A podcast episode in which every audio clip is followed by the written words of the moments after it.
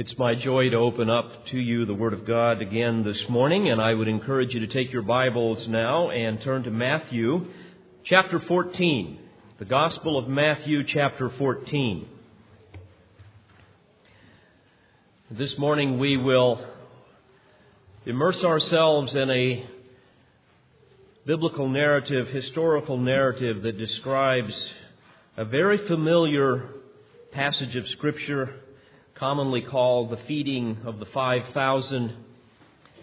But before we look at that, I want to preface our thinking this morning with a few thoughts regarding miracles. And I've entitled this sermon this morning, The Compassionate Miracle. You know, as I thought about this, when I was a child, I was always amazed at the miracles found in the Bible. And I thoroughly enjoyed my Sunday school classes when our faithful Sunday school teachers would get out the flannel graph and go over all of the Bible stories. As I thought about it, my mind immediately went to the miracle of Moses when his staff turned into a snake and then back again. And then later on, when Aaron threw his staff out and Pharaoh's sorcerers did the same thing, and through the power of demonic wizardry, caused their staves to as well look like snakes, and then all of a sudden, Aaron's gobbled them all up. My mind went back to the incredible plagues that God brought against Pharaoh, proving that Israel indeed worshiped the one true God. I reminisced about the miracle on Mount Carmel with Elijah when God brought down the fire upon the altar, and all of that story with the prophets of Baal. My mind went to the parting of the Red Sea, and somehow I can still see these images on the flannel graph boards. I know we don't have that much these days, but in my day we did. Maybe we still use them some. And I think of Joshua and the walls of Jericho and I think of Hezekiah's prayer when Sennacherib and the Assyrians had defeated Lachish and now they were upon Jerusalem and he prayed that God would deliver them and the angel of the Lord slew 185,000 Assyrians that night. And I think of all of the miracles, even that we've been studying of late as we've gone through the Gospel of Matthew, when Jesus has demonstrated his power over demons and over death and over disease, over nature. And then later on, as we think about the, the signs and the wonders of the apostles when they validated both the message and the messenger, and the people stood in awe as they observed the glory of God through miracles. And I'm struck with that phrase that Moses uses in Exodus 15 and verse 11 when he said, Who is like you, O Lord among the gods? Who is like you, majestic in holiness, terrible in glorious deeds, doing wonders? And indeed, there is no one other than the God that we worship here this day. But today we are confronted with another astounding miracle. In fact, it is the only one of many thousands of miracles that Jesus performed that is mentioned in all four of the Gospels which certainly attests to its significance. And this is a miracle that demonstrates the, the divine love and compassion and certainly power of God to be able to create and thus validating the deity of, of Christ. And as we look at it today, we will see how that this miracle exposes the danger of superficial faith and a number of other things. So, so let's keep this in mind as we read the text this morning and as we endeavor to unpack it. Beginning in verse 14 of Matthew 14. And when he went ashore, he saw a great multitude and felt compassion for them and healed their sick. And when it was evening, the disciples came to him, saying, The place is desolate, and the time is already past. So send the multitudes away, that they may go into the villages and buy food for themselves. But Jesus said to them, They do not need to go away. You give them something to eat. And they said to him, We have here only five loaves and two fish. And he said, Bring them here to me. And ordering the multitudes to recline on the grass, he took the five loaves and the two fish, and looking up toward heaven, he blessed the food, and breaking the loaves, he gave them to the disciples. And the disciples gave to the multitudes. And they all ate and were satisfied.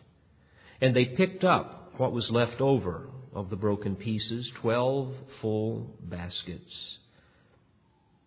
And there were about 5,000 men who ate, aside from women and children. Here, dear friends, we see Jesus is ending his Galilean ministry by the feeding of 5,000.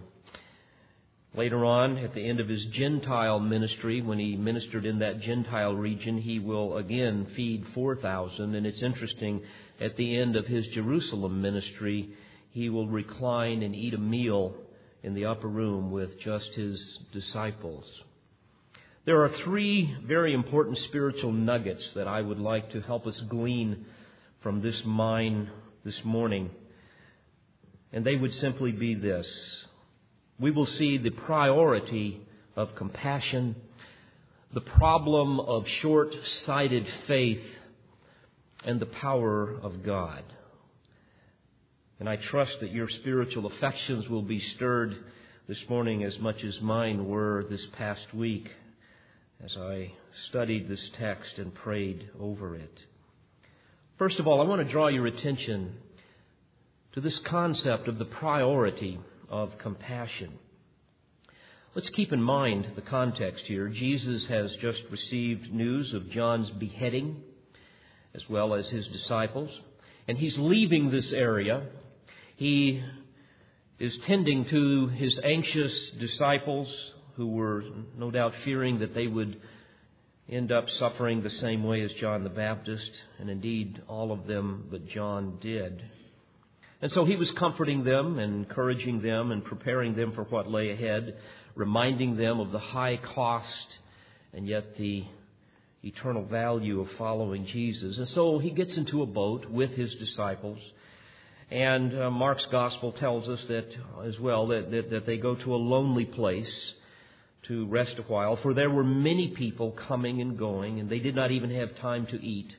So the rigors of ministry were intense, and now Jesus is and, and the disciples are in a boat. They're moving actually over to another area along the coast of the Sea of Galilee. And many of the people are seeing this, and they begin to make uh, the journey around the, the, the northern edge of the Sea of Galilee there, which is really a very large lake, seeing which way the boat was going because they wanted to be there when Jesus got there. And so perhaps Jesus and the disciples enjoyed a couple of hours of purposeful involvement with his disciples where they could talk about uh, just the difficulties they were facing and again to encourage them with respect to what had happened to John the Baptist. But they were still exhausted. As Mark's text reminds us, so many people coming and going, they didn't even have time to eat. So the multitudes were following them on foot, trying to be there when they get off the boat. And as we will see, Jesus, even though he was tired, lovingly serves them. But before we look at that, we want to ask the question and answer the question what kind of people made up the crowd? And as I thought about it, the crowd was made up of people like Jesus had described before the few and the many. Remember, he spoke of the narrow gate versus the broad gate. And certainly we see this lived out here in this text. Certainly the vast majority of the people that were in the multitude that Jesus is now going to, to face were what we might call thrill seekers. They were fascinated with his miracles. Their motivation to come around Jesus, to be around him, was simply to be entertained, to be thrilled. You know, give me something. In fact, as I think about it, it is the same motivation why most people come to church these days, or at least many churches. There's no attitude of humility or reverence. Certainly, they would be utterly bereft of the beatitude attitudes that Jesus talked about earlier in his Sermon on the Mount. They're not coming broken in spirit, poor in spirit, mourning over their sin, meek and gentle, hungering after righteousness, thirsting after righteousness, being merciful, pure in heart, and seeking to make peace with God. No, that's not why they were coming. The vast majority of the people were coming to be wowed, to be awed. They weren't coming to worship Jesus, but to use him to somehow satisfy their lusts. As a footnote, I think of the following that Jesus had, and just think what, it, what he could have had as a following if he would have given them what they wanted, like so many churches do today. Churches that will go to any length to make their worship services as worldly as possible to attract crowds, to see how wide they can open the gate to herd crowds in down the broad way of destruction. That rock and roll religion, I call it, to be like the world in order to win it is their philosophy where you have pastor wannabes trying to lead people into their what they would call church when in fact they're nothing more than wolves in sheep's clothing. Just think if Jesus had done that. Just think of all the thousands of people he would have had following him. Well, we know as we look at this text and others that that's not what Jesus did. He did not cater to their needs. He did not give them what they wanted. He gave them what they needed. He spoke the truth and many of them abandoned him. But this would have been the majority of the people that were in the multitude. The next smaller group that would have been in that multitude would have been the apostate Jewish zealots, those that were politically motivated, those that saw him possibly as the Messiah that could help them overthrow Rome. Again, they were not there through any spiritual motivation. They saw Jesus only as a means to an end. And certainly, if you're going to go to war and overthrow Rome, it'd be great to have a miracle worker on your side. And that's what they saw in Jesus. In fact, John's account tells us that uh, after the feeding of these people, that uh, many of them took him by force or tried to take him by force to make him their king. And Jesus slipped away from them. And so you have not only the thrill seekers, but also the political minded that wanted a Jesus to be their king. Again, no spiritual motivation. And then, of course, you also have the religious elite snooping around. They were dogging him all the time. The ones with the luxurious and ostentatious robes and the funny looking little hats. Uh, those Pharisees and scribes that felt threatened by his popularity. The ones that lived the high life, that enjoyed all of the wealth and the power, as so many religious charlatans do even this day wealth and power and immorality, of course, being the opiate of all charlatans. So they were there because they were afraid of what was going on. Too many people were following Jesus and they were trying to find a way to trip him up. And then, of course, you had another group of people the sick and the diseased, the poor, the disenfranchised, those that were desperate for some kind of physical relief.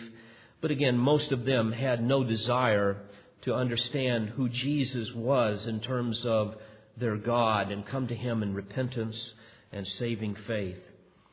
And then, folks, you have the final little group, the very small handful of people that were in the multitude, and this would have been the remnant of true believers, the ones that entered in or were in the process of entering in through the narrow gate of self denial and brokenness over sin. Remember, Jesus said, For the gate is small, and the way is narrow that leads to life, and few are those who find it. These, of course, would have been the true worshippers, the ones broken over their sin, the ones that were truly seeking the Savior, longing to be reconciled to God. In fact, John's Gospel tells us in John 6 and uh, verse 28 that these people were, were seeking Jesus for spiritual healing and power. And then he goes on and he says that, that they said to him, What shall we do that we may work the works of God? And of course, Jesus was ignorant of the sophisticated marketing strategies to attract consumers into the church with a winsome and worldly message. So what did Jesus do? Well, he blew it according to our modern standards. He preached a terribly offensive sermon if you study the John 6 account. He preached about the sovereignty of God and the election of his people and him being the actual bread of life, and as a result, most people abandoned him. But the remnant remained and they responded. And in John 6:34 it says that they said, "Lord, evermore give us this bread." So that makes up the multitude. That gives you an idea of the people that were swarming after Jesus. And it really struck me that again, though Jesus was physically exhausted, and I know what that's like in ministry, and many of you do as well, though he was physically exhausted, and though he knew the makeup of the crowd, he knew how hard hearted many of them were, how self absorbed and self indulgent they were, with no understanding whatsoever of genuine worship. Still, he showed compassion for them, not just in word, but also in deed. And so here we see, first of all, the priority of compassion in verse 14 it says, And when he went ashore, he saw a multitude, saw a great multitude, and felt compassion for them, and healed their sick. The word sick literally means those without strength, those uh, that, that would have been uh, there with various physical diseases, and many of them that had to be carried to that place. He had compassion for them. The word compassion in the original language is one that means to, to have the bowels yearning. They believed in that day that the bowels or the viscera, kind of as we would say, your guts would be the seat of all compassion, the seat of all emotion. And so he was moved with compassion in his bowels, in his viscera. We would put it this way, perhaps. He felt as though his guts were being ripped out. We've said that before. Such and such happened and it ripped my guts out. That's the concept. Now, folks, what was it? And this is very important. What was it that caused him to be so deeply moved with pity? What caused the Good Shepherd to somehow grieve in his heart and in his guts for what was going on? Was it because he saw their tremendous need to be entertained did he look at them and say, Oh my, they have such a craving for another thrill? Did he look at them and see their frantic desire for a political leader? Is that what was breaking his heart? Did he look at them and say, Oh my, they're so desperate in their quest for a purpose driven life? Is that what moved him? Did he look at them and say, Oh, these poor people, they need prosperity and they need wealth. And I'm grieving over that. Or perhaps he looked at them and said, Oh, these people, they're just longing for a new kind of worship experience that would be much more like the world that they love. Or perhaps Jesus became convicted and he looked at them and he thought, Boy, I've just been way too preachy. I, I, I'm grieving over their frustration that the message of the gospel is too restrictive. It talks too much about sin and damnation and judgment and the need for repentance. And I've talked way too much about the cost of discipleship. So what I need to do is widen the gate for these poor people. Are those the types of things that ripped his guts out? Well, obviously not. Dear friends, he grieved over the seriousness and the consequences of their sin. He saw them in their confusion, in their suffering, and in their spiritual blindness. Mark chapter 6 and verse 34 helps us understand more of what was going on in the bowels of our Lord. In that text in verse 34, it says, He felt compassion for them because they were like sheep without a shepherd. And what did He do? The text says, He began to teach them many things. The grammar indicates that He began to teach them and He continued to teach them more and more and more. He saw that they were ignorant. They were defenseless sheep. They were wandering around aimlessly without a shepherd, too stupid and too stubborn and too deceived to understand what truth was, unable to recognize the seriousness of their lost condition, unable to see the consequences of where their life was ultimately taking them. That's what ripped his guts out. So, what did he do? Well, obviously, he took an opinion survey to find out what the people needed. He polled the people, right? He brought in a marketing firm to help him understand where these people were really coming from so he could really address whatever their felt needs were. Well, obviously, he didn't do that. He didn't give them what they wanted because that would have been physical, earthly types of things. Instead, he gave them what they needed, and what they needed was the truth. And so he taught them. In fact, in the Gospel of Luke, in chapter 9, we read that he taught them about the kingdom as well as healing the sick. He taught them about holiness and sin and repentance and grace and mercy and faith in him. Beloved, this is the priority of compassion. Seeing people as sheep without a shepherd and leading them to the good shepherd. Yes, see their physical needs. Do all you can to address them. Certainly, we don't have the power to heal them. But it is essential that we emulate what Jesus did. And what he did is he saw them in their great need, even though they didn't see their need, and he addressed what they truly needed, which was an understanding of the holiness of God and the sinfulness of man and the grace that is found in the Lord Jesus Christ.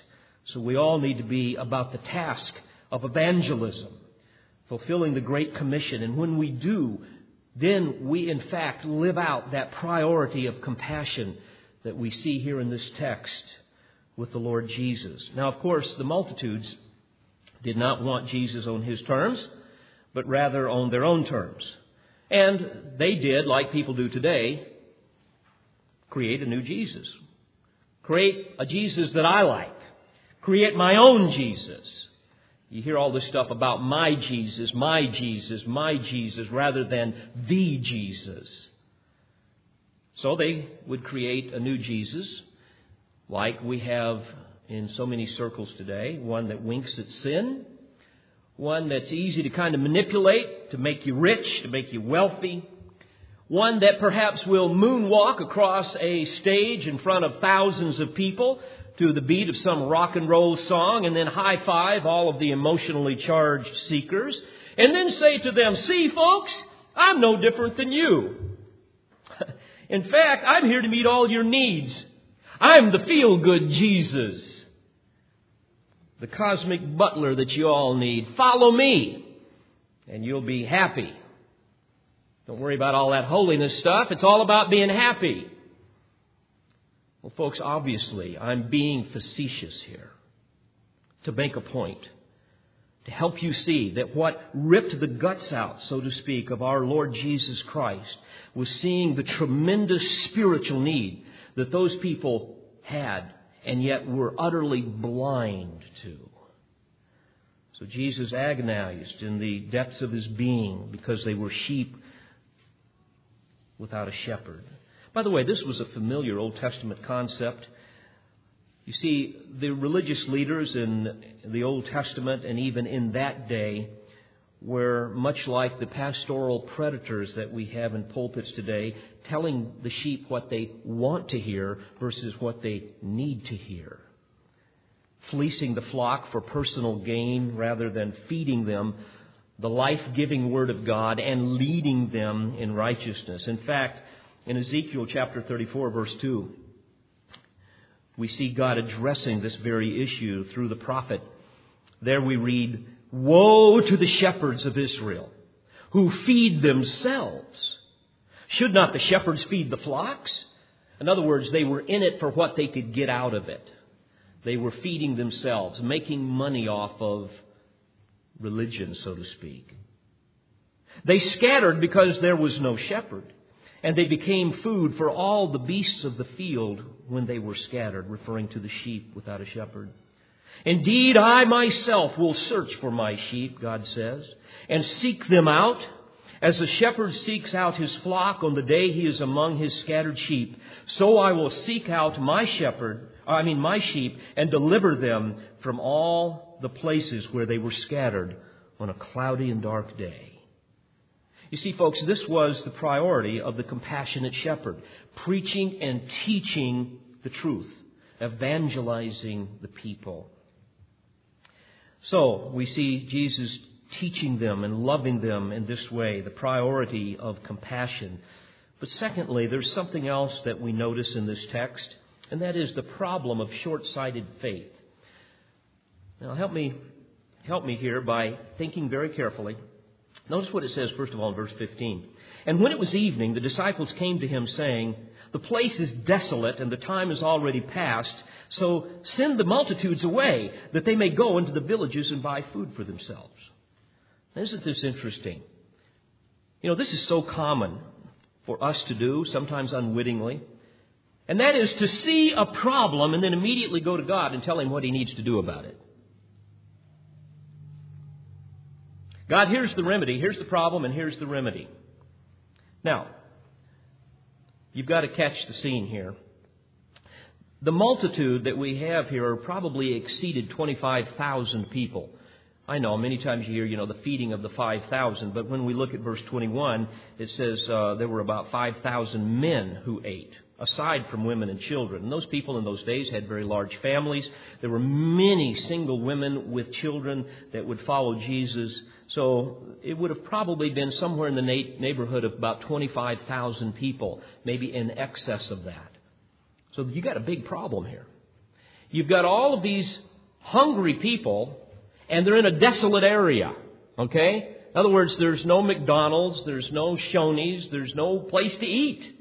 And many of these people, if you understand the geography, they would have traveled maybe uh, eight to ten miles by foot to get over around to the place now where Jesus was at. So there was nothing to eat.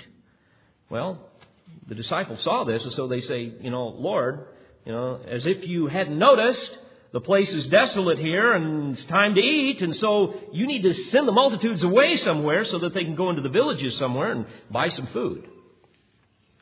In fact, John's gospel tells us that Jesus had anticipated this very problem and discussed this problem earlier with Philip. Now, normally, Philip was in charge of these matters. You may remember when we studied Philip he was kind of the bean counter, as I call it. He was consumed with process and protocol, highly organized type of a guy, obsessed with making sure everything goes okay. And it's interesting that the Lord tells him earlier in John 6 6, um, he, he talks with Philip about this very issue, and he, it says that he, he did it to put him to the test. For he himself, referring to Jesus, knew what he was intending to do. You know, the Lord was anticipating the problem that Philip and Andrew and the rest of the boys would have with faith. He knew what was going on in their hearts. He knew they were afraid because of what had happened to John the Baptist. He knew that there was going to be a multitude out there. He, and, and he knew that they were going to say, My goodness, what are we going to do with all these people?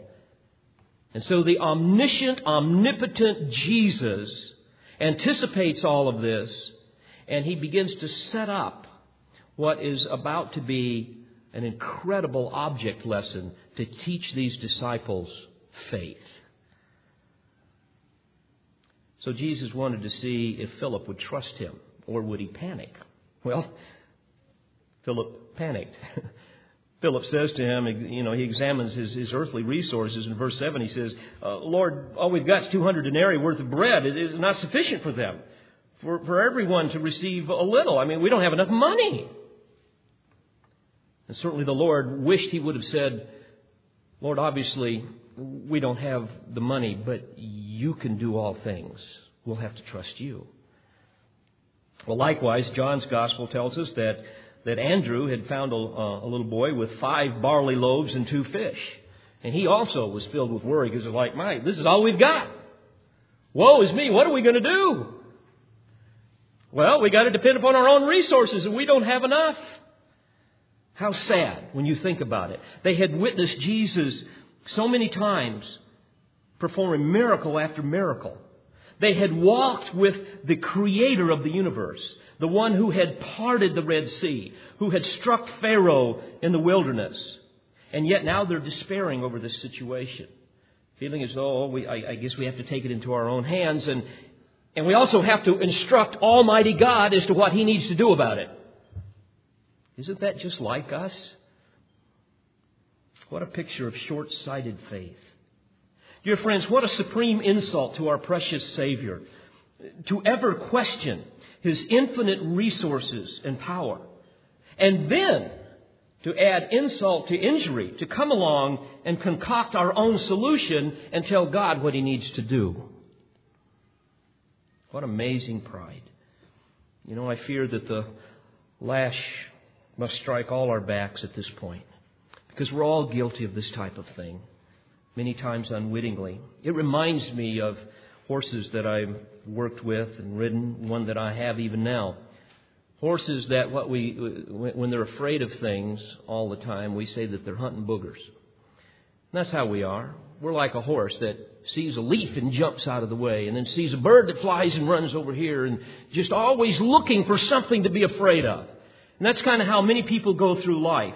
Always blowing up at some strange thing and panicking, not knowing what to do. Because we end up living by sight, not by faith.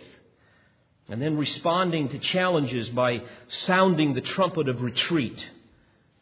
Folks, we have to ask ourselves, where is our confidence here? where, where is our vision?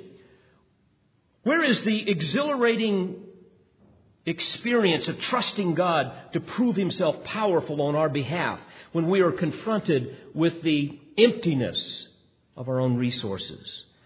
I think of the story of Hudson Taylor, the famous missionary that first went to China. When he was going to China, the story goes that he was on a sailing vessel and the wind had ceased. And of course, without wind, the ships are dead in the water. You've heard that phrase before. It left the ship in a calm sea, and the tide was beginning to drift the ship towards the shore of islands filled with eager cannibals, hungrily awaiting a great feast. So the captain knows that this great Christian is on board, and he calls for Taylor to pray. And Taylor says to the captain, I will, provided you set your sails to catch the breeze. Well, the captain refused. He didn't want to look stupid. He didn't want to look foolish. I mean, you don't unfurl your sails in dead calm. So Taylor said to him, I will not undertake to pray for the vessel unless you will prepare the sails. Well, finally, the captain agreed. And as the story goes, while Taylor was engaged in prayer, a knock came upon his door. And Taylor said, Who's there? And the captain responded, Are you still praying for wind? And he said, Yes. And the captain said, Well, you better stop praying, for we have more wind than we can manage. Folks, isn't it amazing when you think about it? All of the blessings that we forfeit because we fail to call upon our all sufficient Savior in our private closet of prayer knowing full well that He is capable of doing all that we ask according to His will. Now, I want to digress here for a moment. As I think about it, I must warn you, as I've had to warn myself as well, that unless there is a secret devotion to God, where the heart is regularly engaged in private prayer, then our prayers are nothing more than a sham, nothing more than hypocrisy. How dare we presume upon the grace of God when the only time we come to Him is when we're in desperate need? It's like a child who would never have anything to do with his father until all of a sudden he needed something. Last Wednesday night, we talked about John 15 and Christ being the vine and the Father being the vine dresser and how he prunes the branches of the vine to cause them to bear more fruit, referring to Christians that are attached to the vine. And then he, of course, discards branches that bear no fruit. And in that text, we were reminded how Jesus repeatedly emphasizes the importance of abiding in the vine in order to bear fruit. And folks, the concept here is that of, again, a secret devotion to God. Do you have that?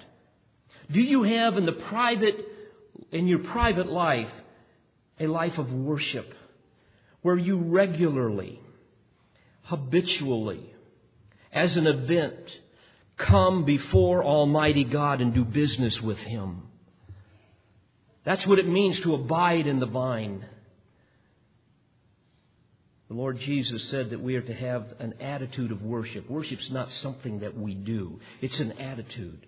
And we are to worship the Father in spirit and in truth, which is a perfect blending of the subjective, which is the spirit, regulated by the objective, which is the Word of God a heartfelt expression of spontaneous praise that, that flows naturally out of the wellspring of a biblically informed mind.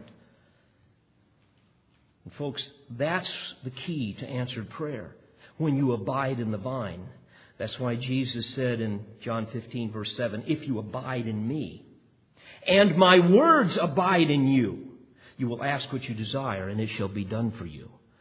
In other words, when there is a private, secret devotion to God, when our minds are informed by the Word of God as we have studied it, as we have grown in the grace and the knowledge of Christ, and as we continue to do that, as all of that is going on within us, we begin to have the mind of Christ. We're, we're controlled by the Word of Christ, and therefore we will not ask things contrary to the will of God. Therefore, He will answer our prayers. Now, most prayers go unanswered because people are not abiding. You know, there's very little discipline in the Christian life in our day. For most people, the only discipline they have is to manage to get themselves out of bed to drag themselves to church for a couple of hours on a Sunday morning. Well, folks, that's very different than what the Lord would have for us. There needs to be a private worship in our life where we, like Christ, seek lonely places to go and habitually do business with God upon our knees. This is abiding. And when we abide in the vine, Jesus says, Ask whatever you wish, and it shall be done for you. By this is my Father glorified, that you bear much fruit, and so prove to be my disciples. Well, certainly the vine dresser pruned the vine of the disciples that day as he cut away some of their short sighted faith, proving himself once again to be the one in whom they should trust. And notice how Jesus puts them to the test. Verses 16 and 17. First of all, he says, They do not need to go away. You give them something to eat. Now, can't you imagine the consternation on the face of the disciples? It's like, You want me to feed them? With what? That's why they said to him, We have here only five loaves and two fish. And it's like Jesus is trying to make the point. it's almost as if he's saying, That's the point. Why don't you trust me? Instead of living consistently with this short sighted faith. It's as if he's saying to them, Men, you will never be able to accomplish anything for my glory. You will never be able to survive what is going to confront you after I leave unless you learn to trust in my resources and not your own. What an incredible object lesson here to teach them not only the priority of compassion, but also to expose the problem of short sighted faith and the importance of learning to trust in Him and not themselves. Which leads us to the third glorious nugget of truth that we find here as we see the power of God, as Jesus proves his deity. Notice what happens here, verses 18 through 21. And he said, Bring them here to me. And ordering the multitudes to recline on the grass, he took the five loaves and the two fish. Now let me stop here for a moment. Mark's gospel helps us see that when he brings the multitudes to recline on the grass, uh, he grouped them in groups of 50s and 100. So literally, he's taking these thousands of people and having them sit down recline on the grass in little groups so that the disciples can get through them. Now, you've, you've got to get the scene here. And I believe he did that so that the people could see what was about to happen. If everybody's standing, certainly the short people would not be able to see. This way, everybody would be able to see. And also, they would be able to distribute the food rather than having people, you know, like you see our helicopters, they come down to the tsunami victims and people just swarm them. There's no way that you can, you can you know, uh, distribute things in an organized manner. And so he says to them, Bring them here to me and order the multitudes to recline on the grass. And then notice, he says, the, the text says, He took the five loaves and the two fish, and looking up toward heaven, he blessed the food. And then I find this fascinating. It says, And breaking the loaves, he gave them to the disciples. Now, if I do my math right, we've got 12 disciples, we've got five loaves. That means you, have to divide three of those loaves in half and take two of those loaves two of those loaves and divide them in thirds. All right? So he takes what little they have and he divides it even more. And basically gives each disciple now a little piece of bread. Because he's told them, I want you to feed them. And I'm not only going to take what little meager resources we have here, I, am going to make it even smaller. Here. And then notice the text in such an incredible economy of words, such profound truth, we read, And the disciples gave to the multitudes. I mean, folks, this is staggering. I, I mean, this adds new meaning to the concept I can do all things through Christ who strengthens me. They've got a little piece of bread, and now they're walking through the multitudes, feeding them. And they all ate, it says, and were satisfied. And they picked up what was left over of the broken pieces. Twelve full baskets. Boy, don't you see the illustration there? My resources are sufficient, yours are not. You trust in me. I will give you all you need to accomplish my will for my glory, and you will have plenty left over. God gives lavishly, doesn't He? He's not stingy. And there were about 5,000 men who ate aside from women and children. Now, folks, I find it fascinating here what Jesus did not do that he could have done. Think with me. He could have filled them all without feeding them. Just like that, now you all feel full and, oh boy, you know, I was hungry a few minutes ago. Now, no, he didn't do that. He, he could have caused a personal basket of food to appear in everyone's lap.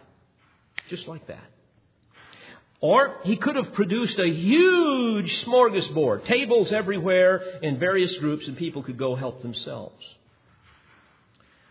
Or he could have filled huge baskets for the disciples to carry. Of course, they would have been very, very tired by the end of the several hours it would have taken to go back and get more baskets and to distribute all the food. But he didn't do that. Here's what he did, and I want you to catch this. Friends, he multiplied little into much. He multiplied little into much. What a marvelous object lesson of, of his power in the lives of, the, of his disciples. Now, again, remember, this is, this is a very important lesson for them at this time. They're anxious because of the beheading of John. They were, they were afraid of what lay ahead for them.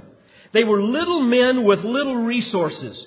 Yet, by the power of God and their faithful obedience, they could now have all that they needed to serve the Lord through His resources, through His strength. And the Lord was going to multiply all that they needed thousandfold, a thousandfold, over and over again.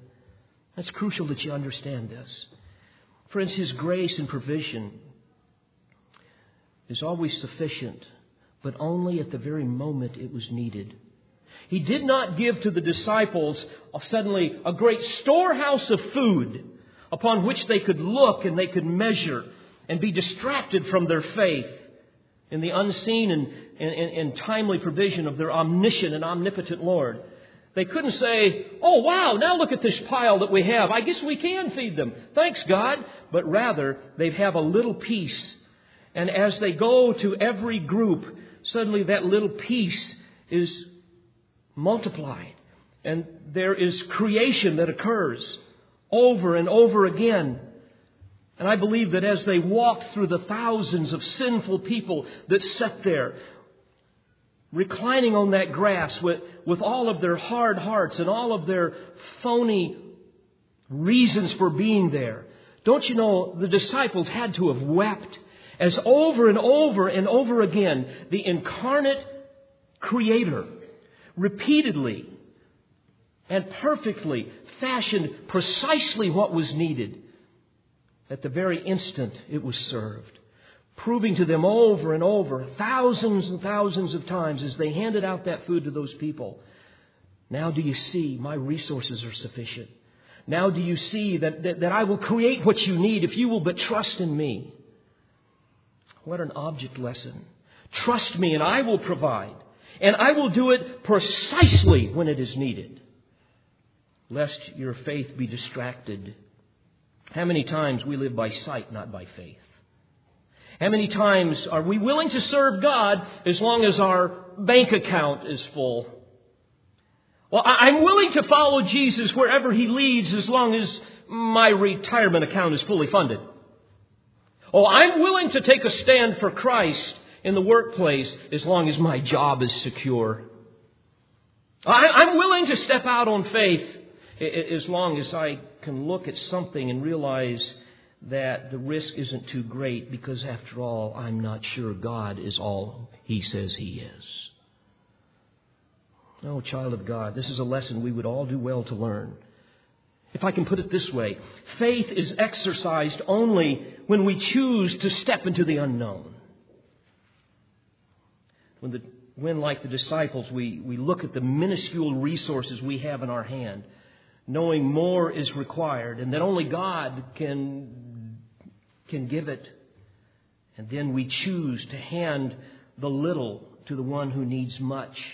And as we do that, suddenly the divine provision is there. This truth is repeated over and over in Scripture. Remember in 2 Kings 4, Elijah comes to the poverty stricken widow who had only one small flask of oil.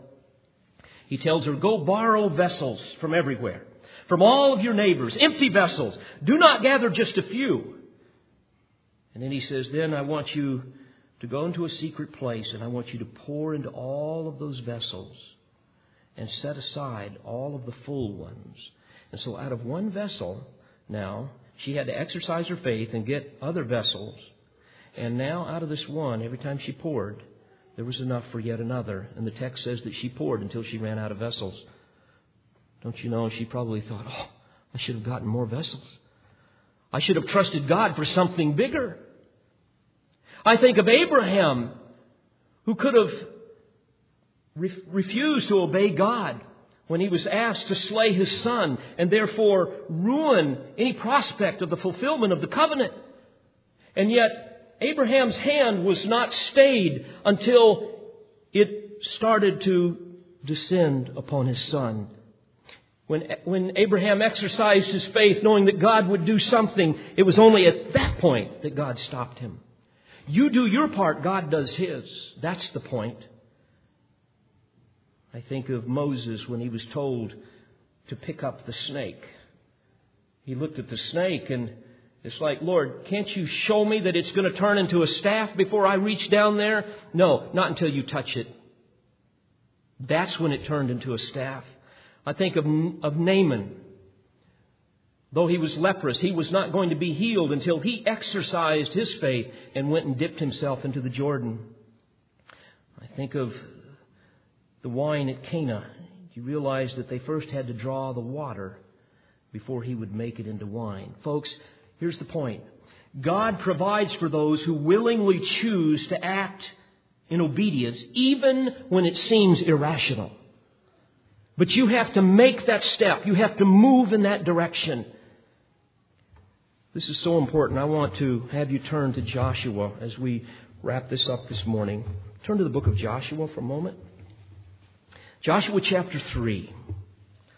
This is such a glorious truth that flows from this text in Matthew 14. We see it again reiterated in Joshua 3. Let me give you the context. Israel is about to cross over into the Jordan, or, or cross over the Jordan River, I should say, from um, 40 years of, of, wilderness wandering. Moses has now passed the baton on to Joshua. Joshua was about 90 years old.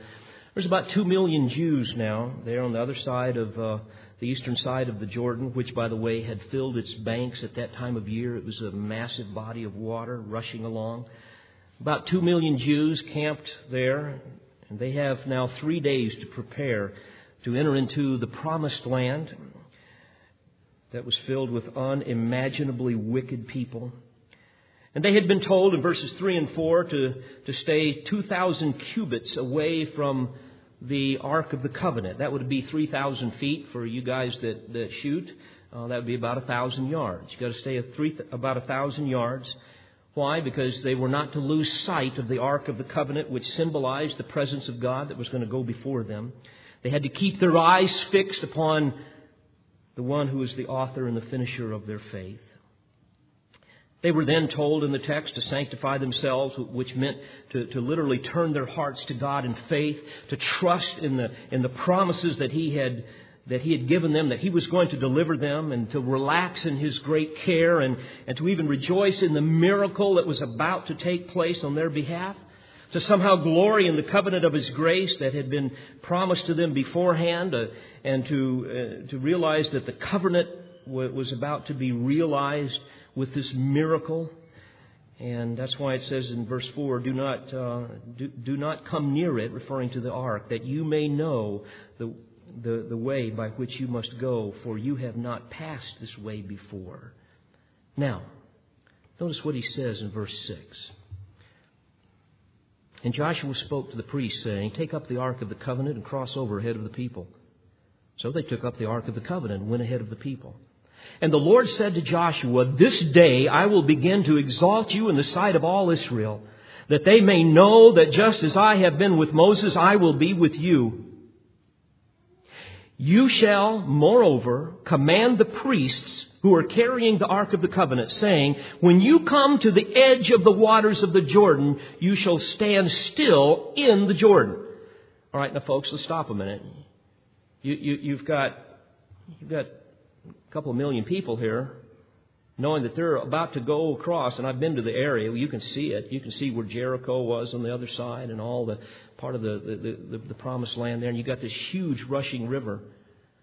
Now, don't you think it would have been nice if God could have shown them a bridge or shown how the waters were up on its edge and they could see the dry land?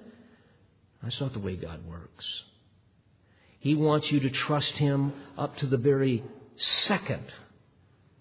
And that's what he does here. Notice verse 11. Behold, the ark of the covenant of the Lord of all the earth is crossing over ahead of you into the Jordan. Now then, take for yourselves twelve men from the tribes of Israel and one man for each tribe. And it shall come about when the soles of the feet of the priests who carry the ark of the Lord the Lord of all the earth shall rest in the waters of the Jordan. The waters of the Jordan shall be cut off, and the waters which are flowing down from above shall stand in one heap.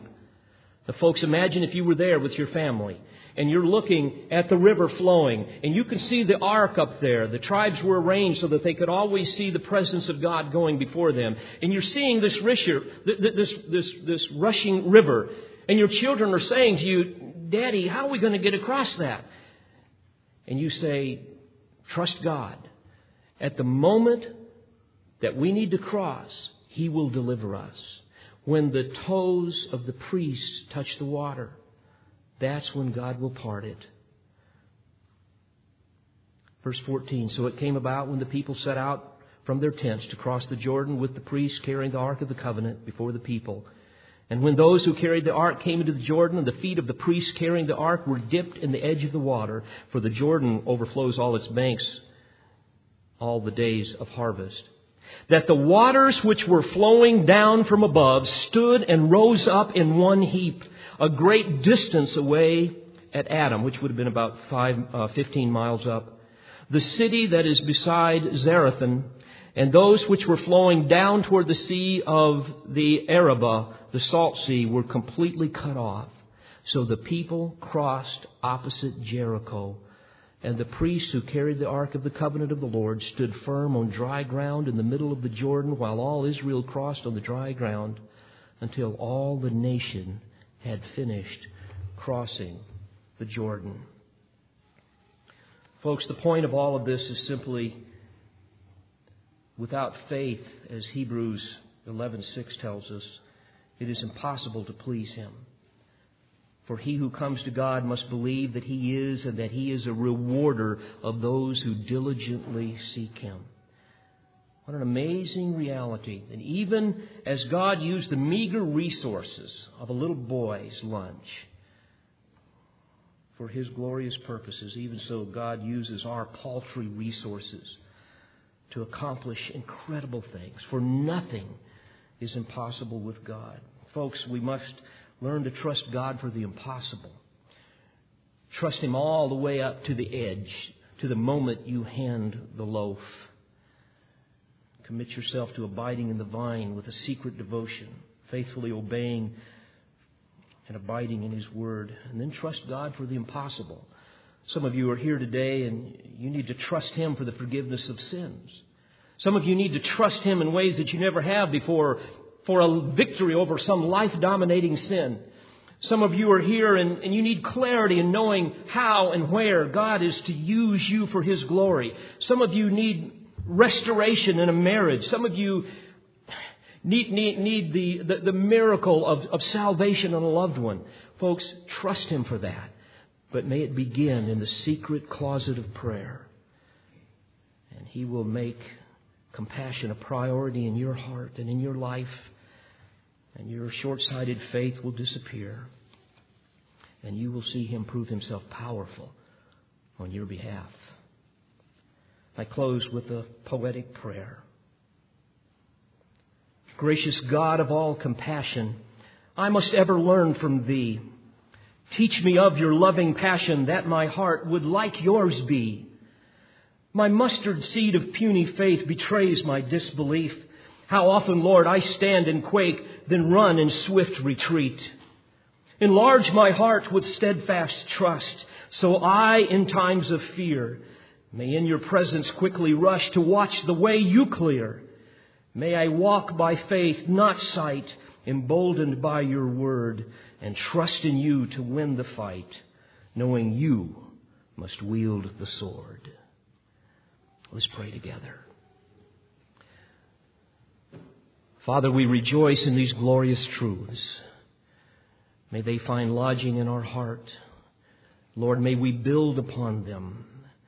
May we exercise our faith in the living God that you might indeed prove yourself powerful on our behalf for your glory and for our joy.